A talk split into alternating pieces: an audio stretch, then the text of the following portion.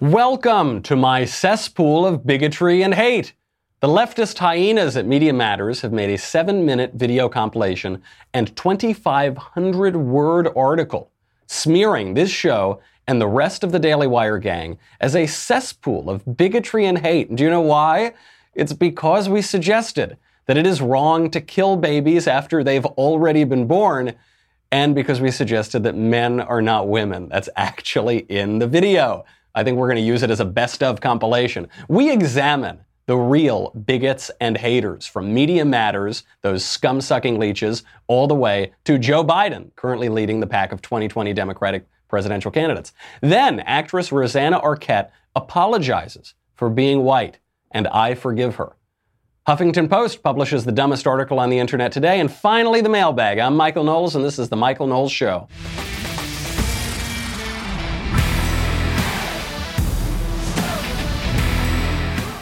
Yes, come on in to my cesspool. We are going to mire ourselves in a truly national cesspool of bigotry and hate, though it's not on the right, it's on the left. We'll get to that in a second, but first, I have got to help you out. Help me help you. Starting at just $10 per month, you can never have to worry about hair loss again. Hair loss affects so many guys, and it can start very young. It can start when you're between 25, 35 years old. It's easy to stop, but you've got to get started right now. Getting started is super easy. Signing up takes less than five minutes over at Keeps. Just answer a few simple questions, snap some photos to complete your online doctor consultation. A licensed physician will review your information online and recommend the right treatment for you. Then it is shipped right to your door every three months. It's easy. You don't need to think about it again. Keeps offers generic versions of the only two FDA approved hair loss products out there. Keeps treatments are up to 90% effective at reducing and stopping further hair loss. You can stop it. It's not hard to do, but you got to start now. Some men experience hair regrowth, and at best, men will get back up to 20% of the hair they've already lost. How much does it cost? Virtually nothing. It's just 10 to 35 bucks a month. Think of all the stupid stuff you waste 10 bucks on. Right now, by the way, you can get your first month free. I'll tell you guys, I'm not exactly a hulking Adonis of a man, okay? I'm not the captain of the football team over here, but I've always done fairly well with the ladies. And why is it? Because I got a nice spate of Italian hair on my head. Make sure you don't lose that. It's so easy. If you suffer from hair loss, the last thing you need is to wait to go see a doctor. With Keeps, there is finally a way to get the help you need when you need it. For a limited time, receive your first month of treatment for free. Go to keeps.com slash Knowles. K-E-E-P-S dot com slash Knowles, K-N-O-W-L-E-S, for your first month of treatment for free. All right, I, I will get to Media Matters in a second. I want to save Media Matters as sort of my entree today. I want to whet my appetite. I really want to get excited. I want to salivate a little bit before I dig into those scum sucking leeches at the political outfit Media Matters and Parker Molloy, who is the the head of it, and some of the other people there. Uh, Media Matters, by the way, I'll just remind you, Media Matters was a, a favorite uh, organization of the Ohio shooter. Just to remind you, while they're blaming the right for all sorts of awful violence and bigotry, just wanted to remind you that the Ohio shooter regularly retweeted Media Matters. Bunch of scum sucking leeches. We'll get to them in a second. First, I want to zoom out a little bit, though, and get to the 2020 presidential race because the left has now turned the racial divisiveness and turned the invective and turned the insults all the way up to 11. Not just the silly, frivolous candidates like Beto O'Rourke, but all the way up to the front runner, Joe Biden, so called moderate Joe, so everyman Joe. That guy is now referring to President Trump as a white supremacist. Used to be racist, now, they've called conservatives racists forever with absolutely no basis for it. Then it was white nationalist. That's, a, that's the reason they use the term white nationalist is because conservatives have embraced nationalism. I mean, Irving Kristol in the 1960s described conservatism as religion, nationalism, and economic growth. So what they want to do is tie nationalism, a perfectly legitimate concept, with white nationalism, which is an incoherent concept because there has never been a nation of the whites. There is no ethnic group called the whites with a capital W. There are ethnic nations like England or Italy or France or Germany, but there's no nation of the whites. So they take this incoherent concept called white nationalism and they use it to try to uh, convince I- idiots that conservatives are bigots. Now they've turned this all the way up again. They've called us white supremacists. Here is Joe Biden giving a campaign speech yesterday uh, comparing Donald Trump to the segregationist candidate George Wallace. Indeed, we have a president with a toxic tongue who has publicly and unapologetically embraced the political strategy of hate, racism, and division. So it's up to us, as it was in the 20s. It's up to us. We're living through a rare moment in this nation's history where our president isn't up to the moment, where our president lacks the moral authority to lead, where our president has more in common with George Wallace than he does with George Washington. Yeah, Trump, he's a white supremacist. You see, he's awful. By the way, don't forget, Joe Biden just got shanked by Kamala Harris at the first Democratic presidential debate because he was extolling the virtues of segregationists not one month ago. One month ago, this guy who has the audacity to call Donald Trump a white supremacist was extolling the virtues of segregationists. This guy, during the 2008 presidential race, referred to Barack Obama as the first black guy who was clean and articulate. And he said, that's a fairy tale, man. He was so shocked it couldn't possibly be the case that in reality a black man is clean and articulate. Joe Biden was shocked by that. That guy, this guy from the political party of slavery, the Ku Klux Klan, Jim Crow, lynchings, that guy, Joe Biden, has the audacity to call President Trump and conservatives white supremacists. Now, Joe Biden, though, he launches this attack. He obviously can't back it up with facts. So the only way he can back up this narrative that Trump is a white supremacist, I mean, imagine that. Donald Trump, the guy you've known since the 1980s, real estate mogul, casino guy, reality TV star for 15 years, won awards literally next to Rosa Parks, old palling around with Al Sharpton, Jesse Jackson, that guy that we've all known for 50 years. Turns out, secretly, he's a white supremacist. That's the narrative that Joe Biden now needs to sell because the Democratic primary has become so radicalized and so disengaged from reality. So he can't back it up with facts. Therefore, he has to back it up with obvious, demonstrable lies. Here is how he justifies the claim that Trump is a white supremacist. How far apart are those comments? How far is it from white supremacists and neo Nazis in Charlottesville, Trump's very fine people chanting, You will replace us, to the shooter at the Tree of Life Synagogue in Pittsburgh. There it is, Trump's very fine people. So that this is the lie. This is the foundational legend of the Trump is a white supremacist thing, which is that Donald Trump called neo Nazis and white supremacists very fine people in Charlottesville. They're all saying this. Joe Biden launched his presidential campaign on this lie. So here is, very quickly, 50 seconds or a minute, the full, unedited, unvarnished, no movie magic going on clip of what President Trump said when he used the phrase very fine people in Charlottesville. You can hear very clearly he explicitly condemns the people that Joe Biden says Trump called very fine people. You had some very bad people in that group, but you also had people that were very fine people on both sides.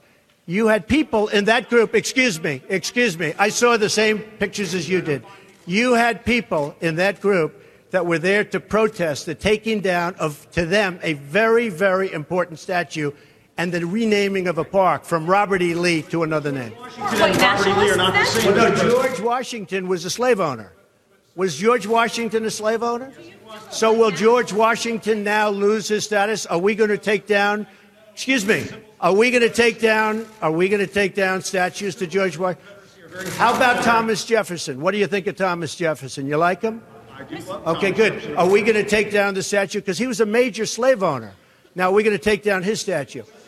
So you know what? It's fine. You're changing history, you're changing culture, and you had people, and I'm not talking about the neo Nazis and the white nationalists, because they should be condemned totally. There you have it. That clip was one minute and three seconds long. Within one minute and three seconds, he uses the phrase very fine people.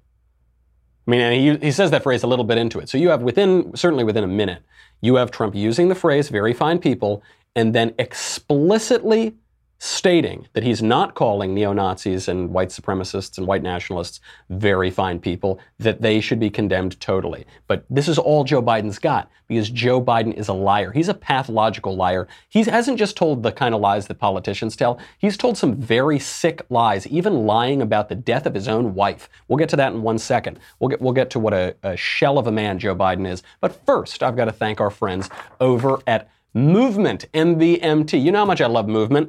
I I get more compliments on my movement watch than than any watch I've ever owned. This is the uh, Revolver collection for Movement. Super cool, super sleek. Movement also has sunglasses. And the thing I love about sunglasses, I'm a sunglasses aficionado. I think it's because of my Italian heritage. I always want the best sunglasses. I have an extensive collection because I feel like you wear them every day. They're on your face. They affect literally how you see the world. So you just you don't want to cheap out on that. You want to invest. I've spent hundreds and hundreds of dollars on one pair of sunglasses. Fortunately, now, because of movement, the same innovation they brought to watches, they brought to sunglasses. You can get beautiful sunglasses, some of the coolest styles, really great quality stuff for a fraction of the price that you would pay in a department store. You can do that. They pass the this uh, savings along to you, especially because they were first an online company. Uh, you get free shipping and returns, so if you don't like them, that's fine. You know, it's not a huge deal. Uh, pick a style or design that you personally like. Uh, you know, it, you can get one. What do you get it for? Like uh, unbelievable prices. Get a second one. Get a third one. It doesn't matter. I like. I really like this design of the watch. I really like the design of, of the pair of glasses I have. I'll buy multiple because at Movement's prices you can just start a collection. They're great. They start at 60 bucks. No pair costs more than $95. They've sold over 2.5 million products in more than 160 countries. You got to go check it out. 15% off today with free shipping and free returns. Go to mvmt.com slash Knowles, K-N-O-W-L-E-S. See why movement keeps growing. Check out the expanding collection. mvmt.com slash Knowles, K-N-O-W-L-E-S. Join the movement. Joe Biden is lying. This is the, there is a foundational lie to his presidential campaign which is that Donald Trump called neo Nazis very fine people in Charlottesville. This is now the foundational lie in the stupid speech he gave yesterday. This is no surprise that Biden is lying. He had to leave the 1988 presidential campaign because he lied about his law school records. That's why he had to get out of that race. He lied about his law school records, then he plagiarized a speech from an Irish politician, and then he lied about that too. But it's not just those kind of lies that Joe Biden tells. Because look, politicians exaggerate, they bend the truth. Sometimes they tell untruths without, without even meaning to.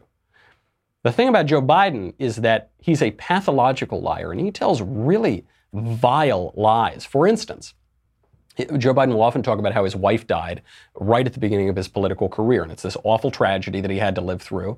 And uh, his daughter died. I mean, it was just really awful.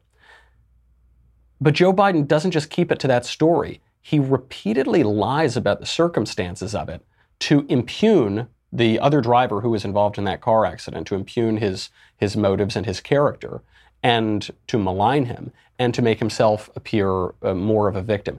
Don't just take my word for it. Don't just take the, the word of the right wing for it. The Atlantic, a left wing magazine, called Joe Biden out for this in 2010. They wrote, quote, For many years, Biden described the driver of the truck that struck and killed his first wife and their daughter in December 1972 as a drunk, which he apparently was not. The tale could hardly be more tragic. Why, in a, why add in a baseless charge?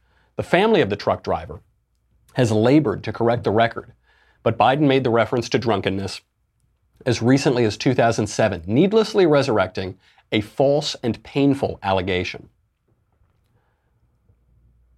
Why would Biden do this? I mean, it's so to to exploit your wife's death is is one aspect of it, but then to rewrite what happened and, and take a guy who was not a drunk driver by all accounts, who obviously feels awful for this accident that happened, and then as you, the vice president of the United States, to publicly and wrongly smear him as a drunk driver outrageous stuff. But but Biden is a pathological liar. That's all he's got. He is a, a totally hollow shell of a man who whose skin is artificial, whose hair is artificial, and whose teeth are artificial, and obviously whose thoughts and rhetoric are artificial as well. So, but Biden keeps up this charge. He goes full throated for it, and he calls Trump a white supremacist. I don't think it's that far at all. It's both clear language and in code. This president has fanned the flames of white supremacy in this nation. He's fanned the flames of white supremacy.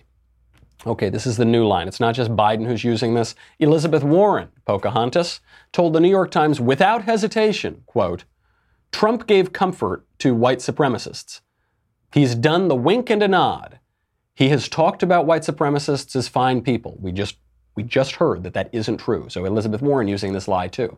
He's done everything he can to stir up racial conflict and hatred in this country. Is that right? We'll, we'll examine if that's right in a second. Beto O'Rourke, a future former presidential candidate, called President Trump a white supremacist in no uncertain terms. Here he is on MSNBC. And right now, the president is on the tarmac greeting uh, members of the Texas delegation. He's on El Paso soil. Um, what goes through your head hearing that?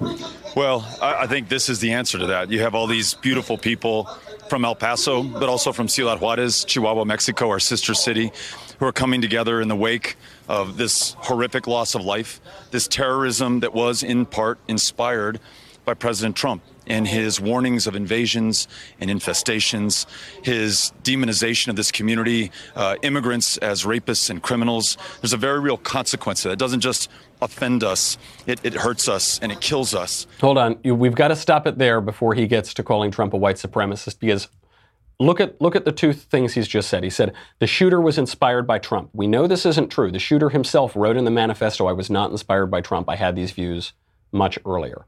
So that part, it just seems uh, obviously the shooter can lie, but I don't know why he would tell that lie. Second, second part, which is the most absurd in the whole discussion, is Beto O'Rourke talks about the targeting of Hispanics as us. He's hurting us. He's killing us.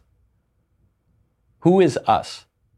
Beto O'Rourke has pretended to be Hispanic for his entire political career. Not for his whole life, but for his political career. Beto O'Rourke, his real name is Robert Francis O'Rourke. He's completely Irish, and he's pretended to be Hispanic. He talks in broken, garbled Spanglish on the Democratic debate stage because he knows the rest of the party is all a bunch of liberal white people, so they're not going to understand that he's just totally mangling the Spanish language. But this guy actually has the goal, after being called out on this so many times in his career, to say it's us, it's killing us. Who? It's killing billionaire Irish guys?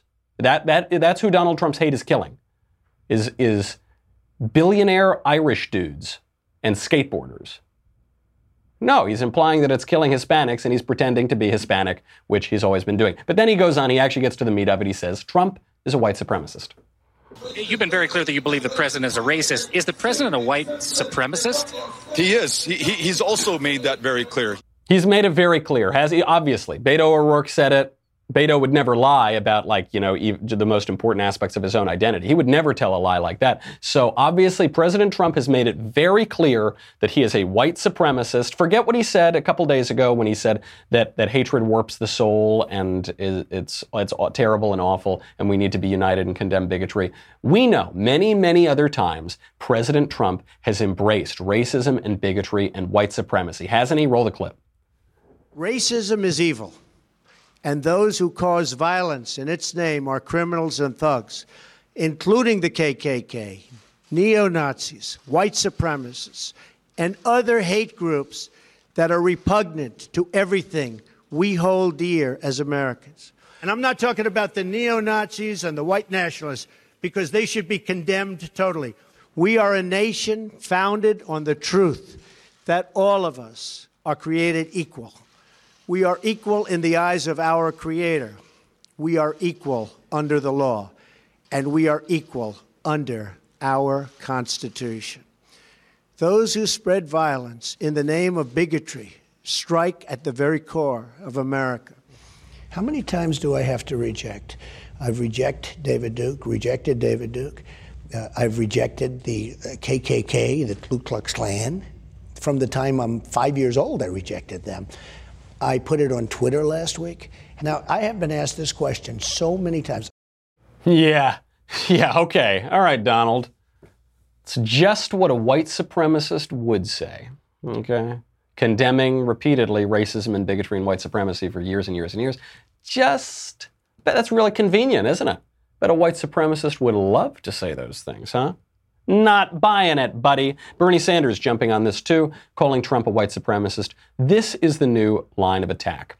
And Biden is embracing it because he has no principles and he's shameless and he doesn't care if he tears the country apart and he's happy to, to stir up a cesspool of hatred and bigotry.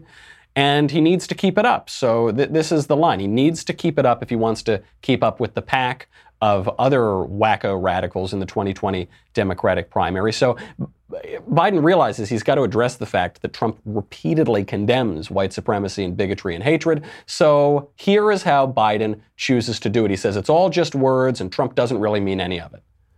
His low energy, vacant eyed mouthing of the words written for him, condemning white supremacists this week, I don't believe fooled anyone at home or abroad.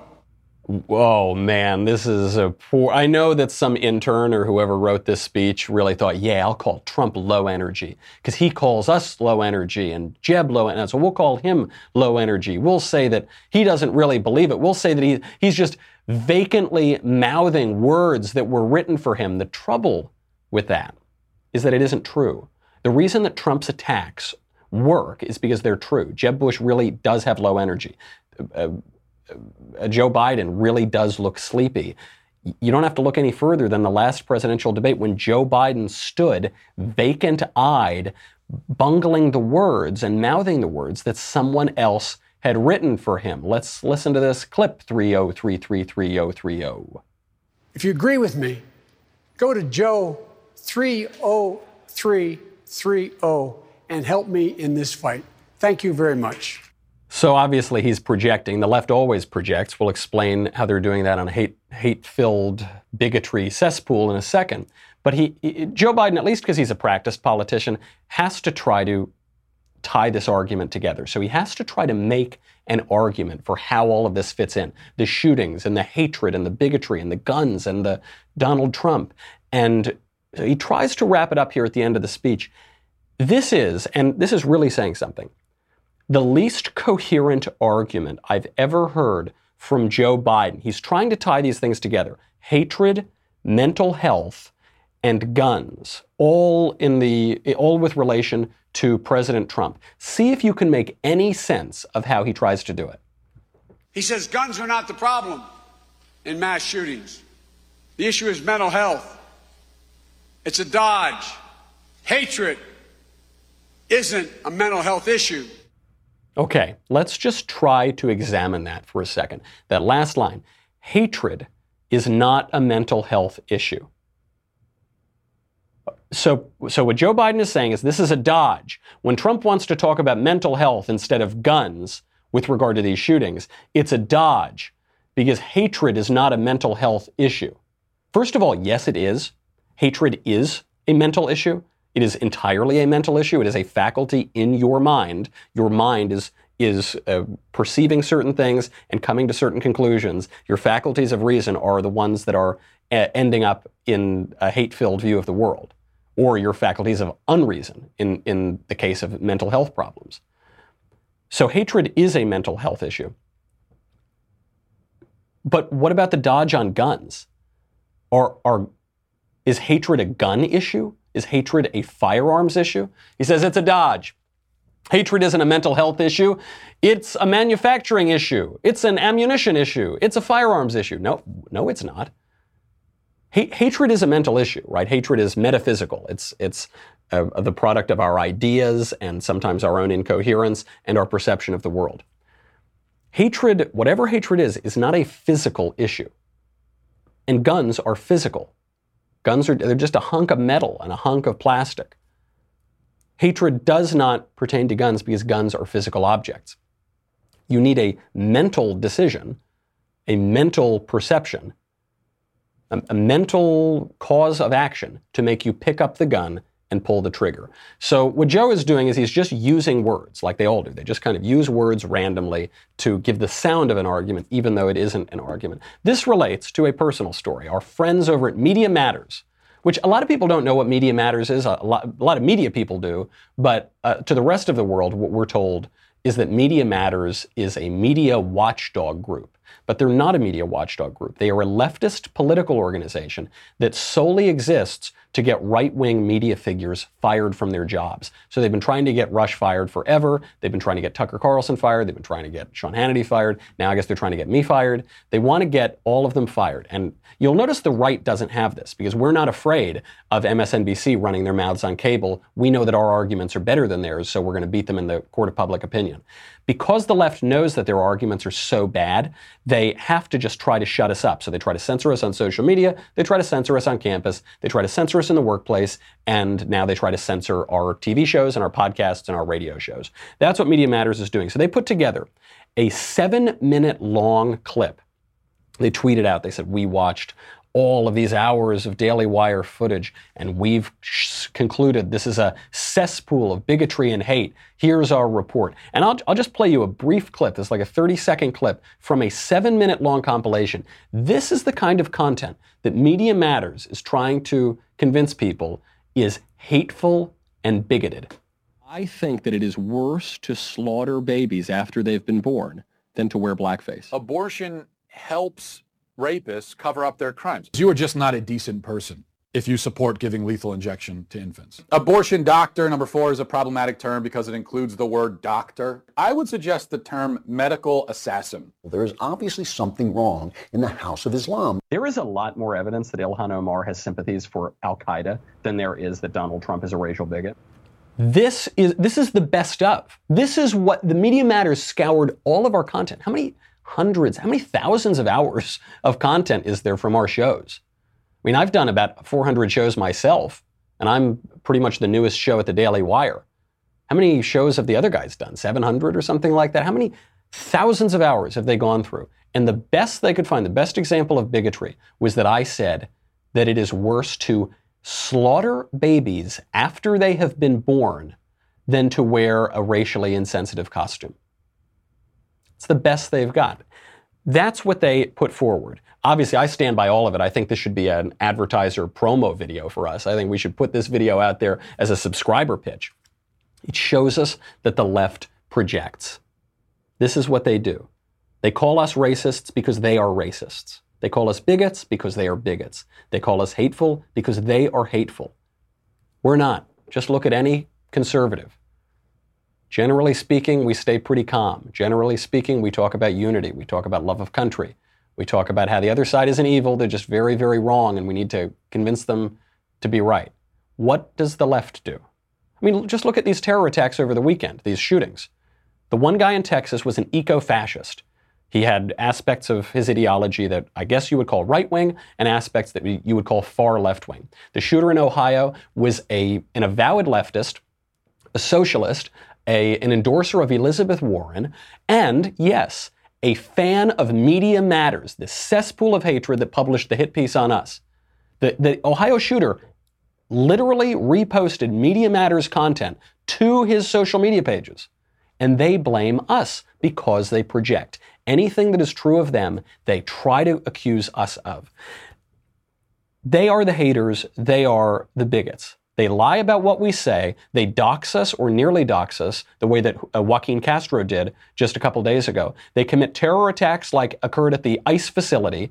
Uh, we don't know the motive of the Ohio shooter, but we do know he was an avowed leftist. They gaslight us. They try to strip us of our rights. They are a cesspool. And the reason I bring this up now is it's only August of 2019. We went from racist to white nationalist to white supremacist in the eyes of the left more than a year out from the 2020 election. How much hotter is this going to get? What are they going to be calling us next November? They'll call us baby killers. I mean, I guess that's the worst thing I can imagine is being a baby killer. And I guess they'll probably call us that because they always project what they do and they literally kill babies. And they say that killing babies is a human right and it's wonderful and it should be celebrated and shouted from the rooftops. I do think this is going to backfire. This is the deplorables thing all over again. This is Hillary calling half the country deplorable. Turns out that doesn't help you win presidential elections, doesn't help you bring people over to your cause. They talk about Trump's base. What is Trump's base? What is, let's call Trump's base uh, 60 million people voted for him. You figure, say, 10 or 20 million of that is independent or more moderate, so 40 million Americans are white supremacists, neo Nazis. That's what they're saying. Okay, keep it up, guys. Keep it up. Yep, call them deplorable and irredeemable and Nazis. That's great. Can't wait to see how that serves you in the 2020 election. The madness of all of it. Rosanna Arquette from the Arquette acting family tweeted out yesterday, quote, I'm sorry I was born white and privileged. It disgusts me. I feel so much shame. That's the madness in their heads. Rosanna, I forgive you. You are absolved. I forgive you. It's okay. I think a lot of this is because the left doesn't have religion. They don't have true religion. And so, because everybody's got to serve somebody, because you will guide your your human nature toward some religious idea. Politics becomes their religion, but there's no absolution. There, we have a broken human nature, and because there is no redemption in the politics of leftism, there is just shame and shame and guilt and bile and vitriol and bigotry and a cesspool of hatred. And you see this, very, we don't have time to go through the article, but this is the dumbest article on the internet today. It's from the Huffington Post. It might be time to cut my right wing Trump loving in laws out of my kids' lives. And they go on to describe these just like grandparents, these just regular grandparents who they oppose illegal immigration, they are Catholic, they adhere to a traditional sexual morality, they don't think that men are women, they don't buy the kind of fashions of the sexual revolution. And this woman says, because my in laws are conservative, because they hold a political view that half of the country holds, because they go to church on Sundays, because they're Catholic, I cannot allow my children to see them. She writes, she says, I always yell at them on Facebook and I always tweet, text them these long creeds about how awful they are and how they need to change their minds. And then she complains, she said, at one point the mother in law writes back and says, Thank you for your note. So she says, Okay, thank you, I've heard your point of view. But she says, because they won't change, because they won't become liberals and they won't become atheists, the kids, they, they can't see their grandchildren. That is the definition of hatred. That is the definition of bigotry. That is a cesspool. And it's not just, uh, there's no moral equivalence. It's not that the left and the right both have this kind of cesspool of hatred and bigotry. They don't. It's not even close. It's just the left. It is 99.9% the left. And it's not just some random guy on Twitter. It's Media Matters, those scum sucking hyenas. It's all the way up to Joe Biden, Obviously, it's Beto, it's Elizabeth Warren, but it's all the way up to even Joe Biden, leader of the pack, so called moderate, willing to malign half of his countrymen, whom he hates, whose guts he hates, willing to malign them as white supremacists, bigots, Nazis, supporters of white supremacists. When they say this to us, you know what I say to them? Okay, so what? Keep it up. Keep it up, guys. See how many elections you win, see how many minds you change. There, it, hatred warps people's own minds. It makes people's own lives much worse. Doesn't make my life worse. That the fact that Media Matters went through and did a best of compilation of my show, thanks. Thanks, guys. You saved me hours of work. Now I can tweet that out there. Doesn't hurt me. Hatred doesn't degrade me. Being smeared as a bigot doesn't degrade me. It degrades the people who are doing it, and it's degrading now the leaders of the Democratic Party. That's where our our country is. It's sad that half of this country, the left, despises the other half, but what can I say? We'll be the adults. We'll be here when you want to stop having your temper tantrum and you want to grow up. We've got to get to the mailbag, so we will do that now. Go to dailywire.com. You know what you get. You get everything. My show, The Andrew Klavan Show, The Ben Shapiro Show, The Matt Walsh Show. You get to ask questions in the mailbag coming up. You get to ask questions of, of uh, backstage. You get Another Kingdom. You get everything. You get the Leftist Tears Tumbler. Guys, it's August 2019. Imagine how much you will be drowning by November 2020 if you don't get the tumbler. Head on over. We'll be right back.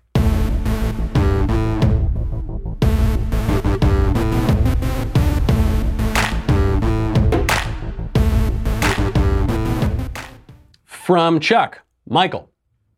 Ideally, parents and churches would teach children morality and ethics, but in a world where this often does not occur, should this be taught in our public schools? The Bible should be taught in our public schools. Certainly. I mean, the Bible is the textual foundation of our civilization. It is the most important book, or many books, that have ever been written, both because of their ob- objective truth, what they tell us about the human condition, about who we are, about our relationship to our Creator, but also for people who are atheistic or agnostic or who don't want to grant that premise. It has led to every work of art and literature in Western civilization. If you don't know the Bible, you can't know anything else about Western civilization. And so, uh, just from a very practical, uh, pedagogical level, you need to teach the Bible in schools. I think we should do that.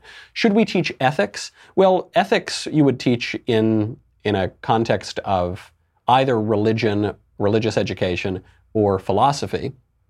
And I'm not sure that a lot of middle schools and high schools have philosophy classes, so maybe not. In terms of morality, I certainly don't want that, you know, that kind of very specific religious instruction in public schools because the moral views that are now held by the popular culture are totally perverse. I mean, just to give you one basic example, pride is held up as the greatest virtue. We have a whole month now to celebrate pride, and yet pride is the deadliest of the seven deadly sins. So, no, I don't want public schools teaching their own bizarre version of morality, but they do need to teach the Bible. And the thing is, when you present students with the greatest works of our civilization, the Bible, and of course, the great poems and the great great literature and real history, not third string history, but like actual historical texts, Thucydides, for example. When you teach them that, everything clicks into place. They can see their own civilization clearly, they can see the world much more clearly. When you deny them education in that regard and you just teach them your own ideological view of all of those things, then it warps their vision and, and they graduate ignorant, sometimes more ignorant when, than they were when they were started. I would say just present to them the great works and allow them to either come to their own conclusions or hopefully have some sort of moral, ethical, and religious formation at home and in the, uh, the civic society, civil society. From Nicole Do you have any advice on how to stay positive during these times of disgust and hatred toward conservatives? I live in California and I am so tired of being called racist and recently responsible for the shootings over the weekend. I have a lot of trouble making friends because they eventually find out my politics and I don't know where to go or what to do. Thank you for all you do. Love the show. Yes, I do have advice on this, which is we always knew this was going to happen. We know that, that in this world, which is run by the Prince of Darkness, the truth is despised. People don't like the truth. They don't like the light. They prefer lies and they prefer darkness. People don't like freedom. People don't want to be freedom. The human heart does not yearn to be free.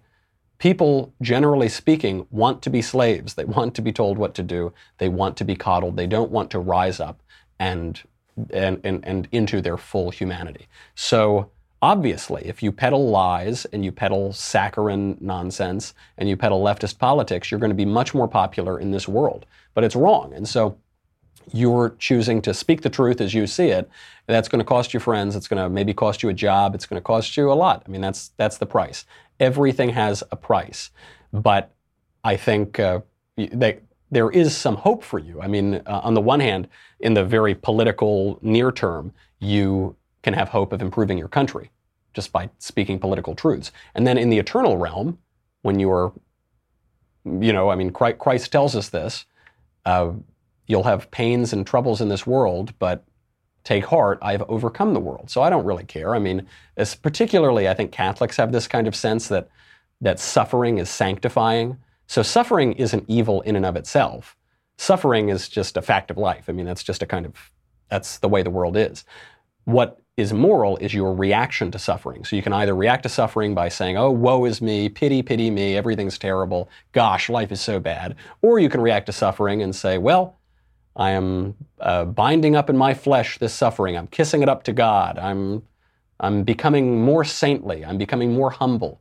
I'm becoming more grateful for what I do have. We live in a great time, and just because there are a lot of slanderous idiots out there defaming you, uh, doesn't mean that we don't live in a great time and doesn't mean that you don't have a lot of opportunities to do good. And uh, you, you can always find, I've only lived in left wing places, and I've somehow managed to find a few conservatives to be friends with uh, and, and even some open minded liberals, obviously. Uh, so I, I think that's fine. I would say uh, take heart.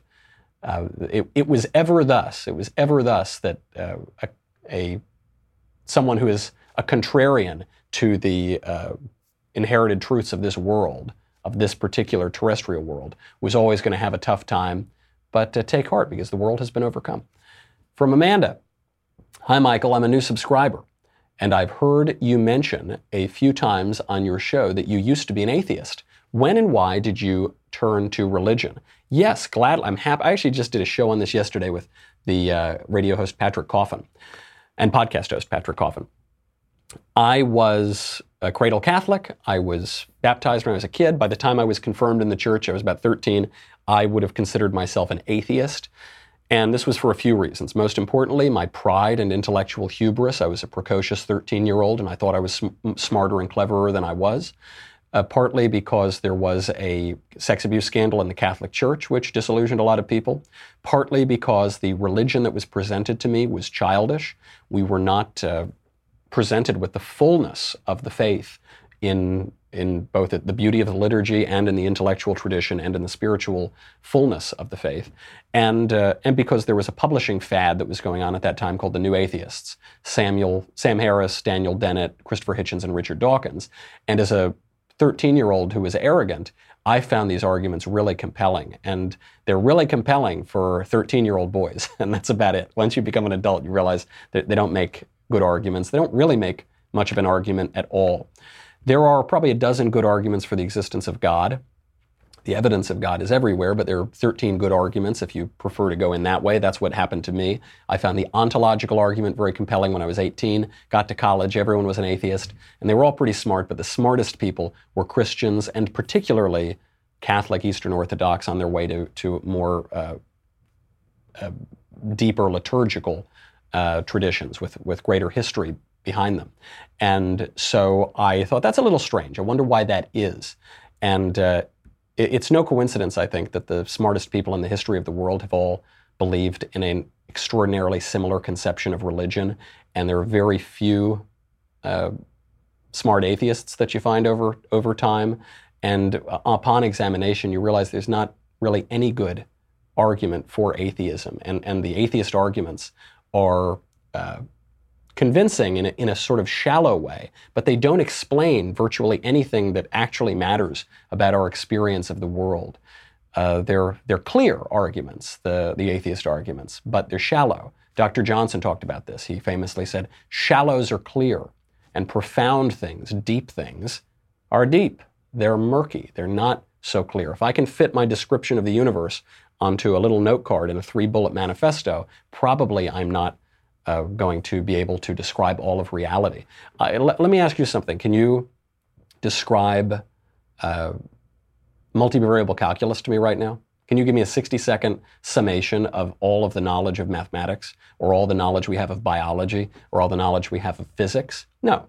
Now, if you can't give me all the knowledge in 60 seconds of the physical sciences, if you can't explain to me even the physical world, don't you think it's a little silly to purport to explain to me all of the metaphysical world in that same amount of time?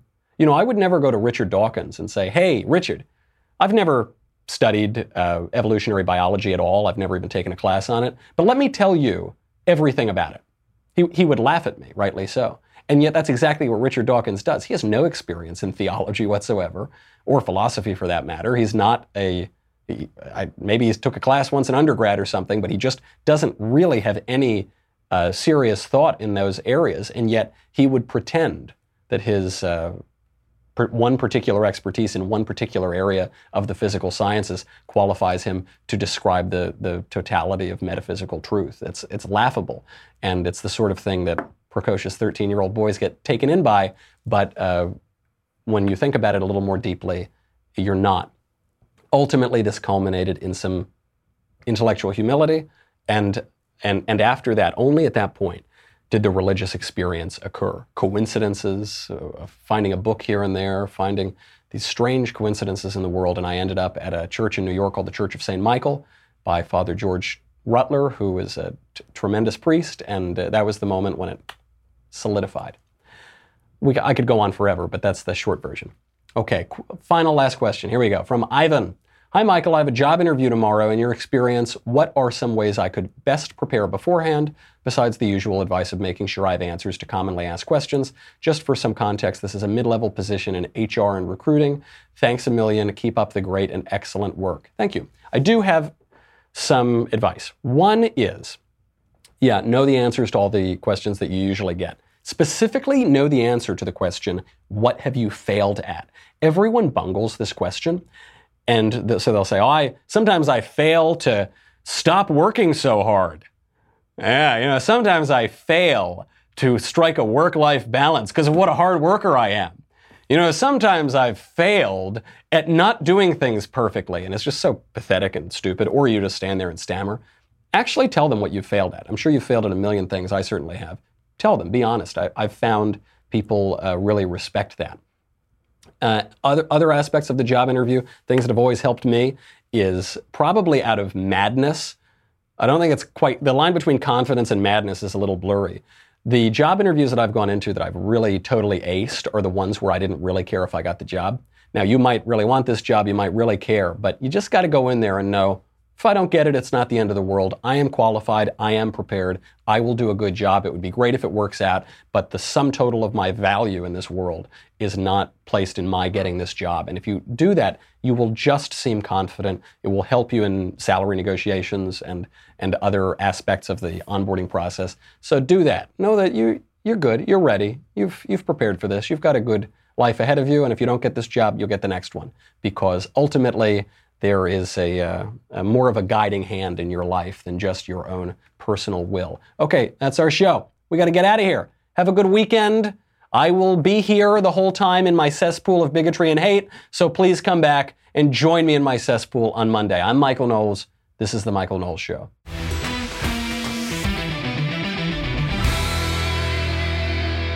The Michael Knowles Show is produced by Rebecca Dobkowitz, director Mike Joyner. Executive producer, Jeremy Boring. Our senior producer is Jonathan Hay. Supervising producer, Mathis Glover. Technical producer, Austin Stevens. Editor, Danny D'Amico. Our audio mixer is Mike Coromina. Hair and makeup by Jesua Olvera. Production assistant, Nick Sheehan. The Michael Knowles Show is a Daily Wire production. Copyright Daily Wire 2019. If you prefer facts over feelings, if you aren't offended by the brutal truth, if you can still laugh at the nuttiness filling our national news cycle, well, tune on in to The Ben Shapiro Show, where you'll get a whole lot of that and much more. We'll see you there.